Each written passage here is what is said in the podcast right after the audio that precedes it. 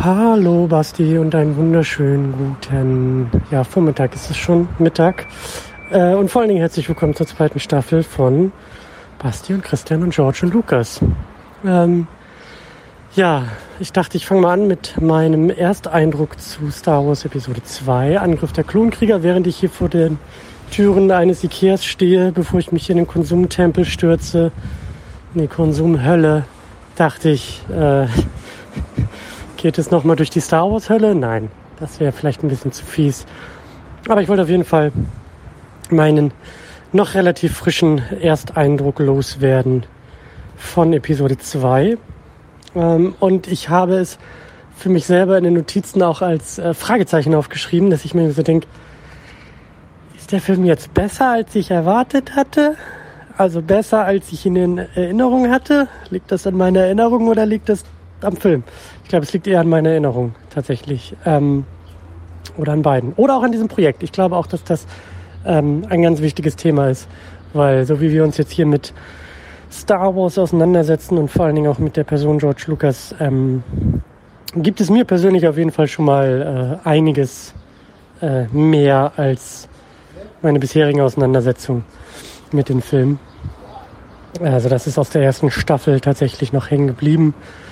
Ähm, ja, aber warum? Warum habe ich den Eindruck, dass es irgendwie besser als erwartet oder besser als äh, in Erinnerung?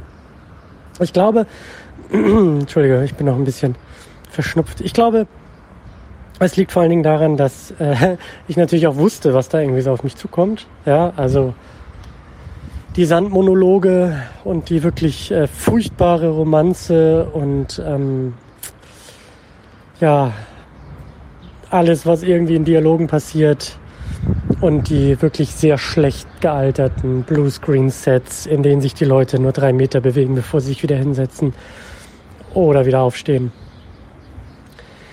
das ist ja alles bekannt und das ist vielleicht auch alles äh, ja, hinlänglich auch besprochen. Ich glaube, wir werden auch noch drüber sprechen müssen im Laufe dieser Staffel. Aber vielleicht habe ich auch ein bisschen mehr auf die Figuren geguckt als beim letzten Mal. Mit Sicherheit mehr auf die Figuren geguckt.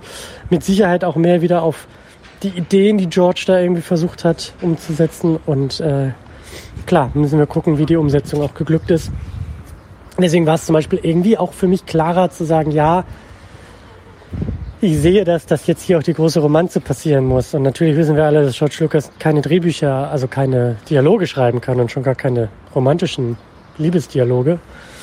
Aber irgendwie musste das ja auch irgendwo kommen. Also ich sehe jetzt diesen Versatz, dieses Versatzstück irgendwie auch relativ logisch in der Konsequenz, weil ähm, ja, so sind die Prequels irgendwie auch. Da passieren die Dinge, die passieren müssen, weil sie passieren müssen. So, da gibt's keine großen Überraschungen. Ja, und dass äh, äh, Anakin Skywalker irgendwann Nachwuchs hat, nämlich einen Sohn und eine Tochter, das kommt ja nicht von irgendwoher. Ähm, und hier beginnt es halt.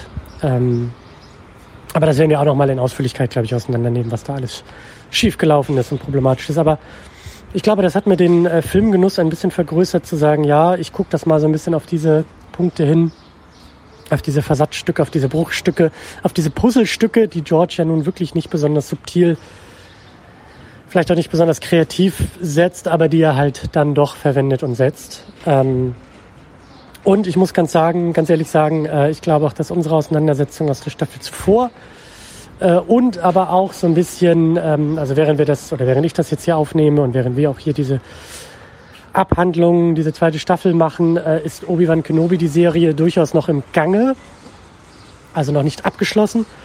Und äh, da denke ich auch, dass das einfach irgendwie viel in mir noch mitschwingt. Ja, Obi-Wan Kenobi, der Fall natürlich von Anakin Skywalker zu Darth Vader, das hat da ja nochmal äh, ja, nochmal aus einem anderen Blickwinkel, aus einem späteren Blickwinkel natürlich in der Serie, aber da schwingt da alles irgendwie mit und deswegen habe ich jetzt besonders stark oder stärker als sonst auf Anakin Skywalker einfach geguckt, auf ähm, die Beziehung der beiden, auf Obi-Wan Kenobi und Anakin Skywalker, was wir auch in der ersten Staffel hatten, ja, das Scheitern Obi-Wans, was ich auch hier wieder als Versatzstück irgendwie, als Puzzlestück irgendwie sehe. Das muss ja irgendwie auch passieren. Und da frage ich mich halt eben auch, wie gut macht George das und wie gut funktioniert das? Da werden wir auch noch drüber sprechen. Aber das hat mich alles sehr, sehr interessiert. Ähm, der durchaus auch abwesende Obi-Wan Kenobi, der emotional völlig überforderte Anakin Skywalker und da haben mir sogar die eine oder andere Szene wirklich auch sehr gut gefallen, so, wo ich sage, oh ja, äh, ich weiß nicht, wie alt er sein soll in dem Film, wahrscheinlich irgendwie so End-Teenager-Alter, junger Erwachsener, ich hätte jetzt mal so gesagt 19, 18, 19, 20 so.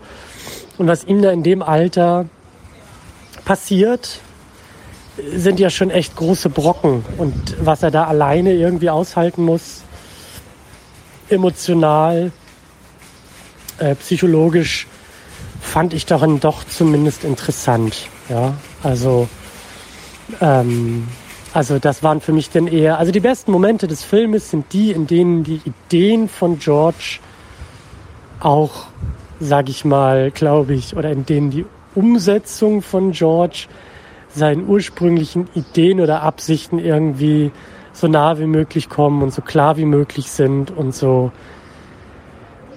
so einfach, effektiv und direkt wie möglich vielleicht umgesetzt wurden, um da schon mal so ein kleines Fazit vorwegzunehmen. Und diese Momente sind definitiv selten, aber wenn sie da sind, dann habe ich da umso interessierter drauf geschaut, um das vielleicht mal ein bisschen verquer und ein bisschen verkopft äh, zu formulieren. Und was für, Moment, für Momente das so konkret sind, ähm, wie auch, ja, also was für Probleme der Film hat. Ja, Bluescreens aus der Hölle schon erwähnt, das schlechte Dialoge, auch das schlechte Acting. Ich meine, was willst du auch mit den Dialogen da machen? Ich mache da auch niemandem großen Vorwurf. Ja, George, der da jetzt wirklich auch, also, ich meine, das werden wir alles auseinanderklabustern, aber was er den Leuten da in den Mund schreibt, das kann auch wirklich, also da haben auch selbst die, die größten Schauspielenden wie Natalie Portman und Ewan McGregor so ihre Probleme mit. Ähm, da mache ich erstmal jetzt niemandem den großen Vorwurf. Aber darüber werden wir auch sprechen. Also einiges, einiges, einiges, einiges.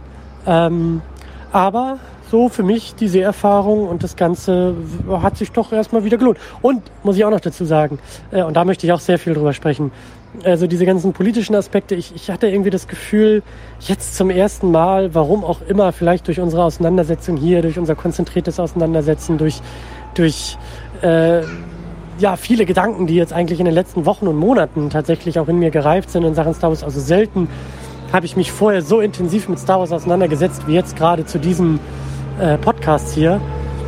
Und da muss ich sagen, ich habe jetzt, glaube ich, zum ersten Mal auch dieses ganze Stormtrooper sind ja eigentlich Klone, sind ja eigentlich Teil der Republik und was hat George da für politische Intrigen geschrieben und warum ist der Imperator, aber er hat doch deine er hat doch da diese Druidenarmee und eigentlich gehören ihm die Stormtrooper und das habe ich, muss ich ganz ehrlich sagen, glaube ich, nie so richtig verstanden.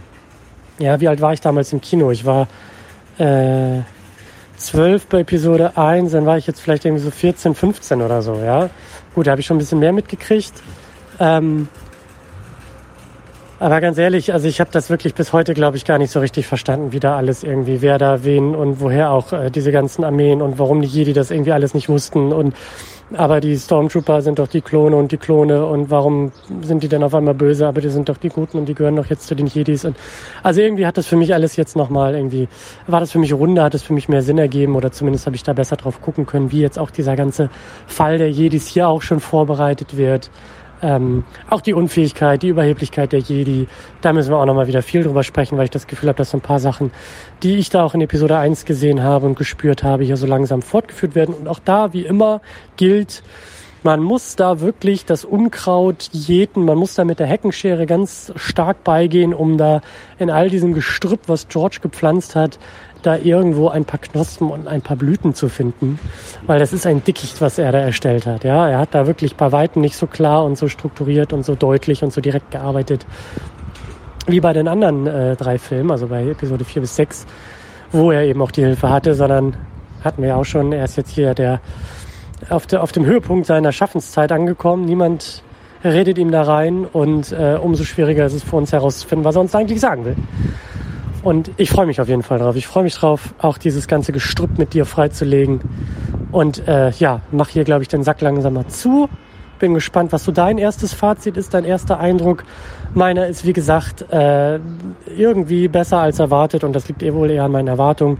Und ähm, deutlicher, mir sind Dinge deutlicher geworden und klarer geworden, als ich das bisher äh, gesehen habe in diesem Film. Und darüber möchte ich auch sprechen. Gut, ich schieb dir den Ball gerne rüber. Ja, let's play Ping Pong. Du bist äh, der Pong, ich habe Ping gemacht. Also, was ist dein Fazit? Was ist nicht Fazit? Was ist dein Ersteindruck?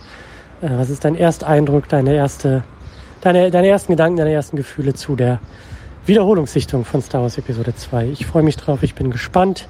Ich äh, krempel jetzt die Ärmel hoch und versuche mal äh, sehr schnell durch die Kerzen- und Blumenabteilung beim Ikea zu kommen, denn ich brauche jetzt hier eigentlich ganz andere Dinge. Also, ahoi und bis bald.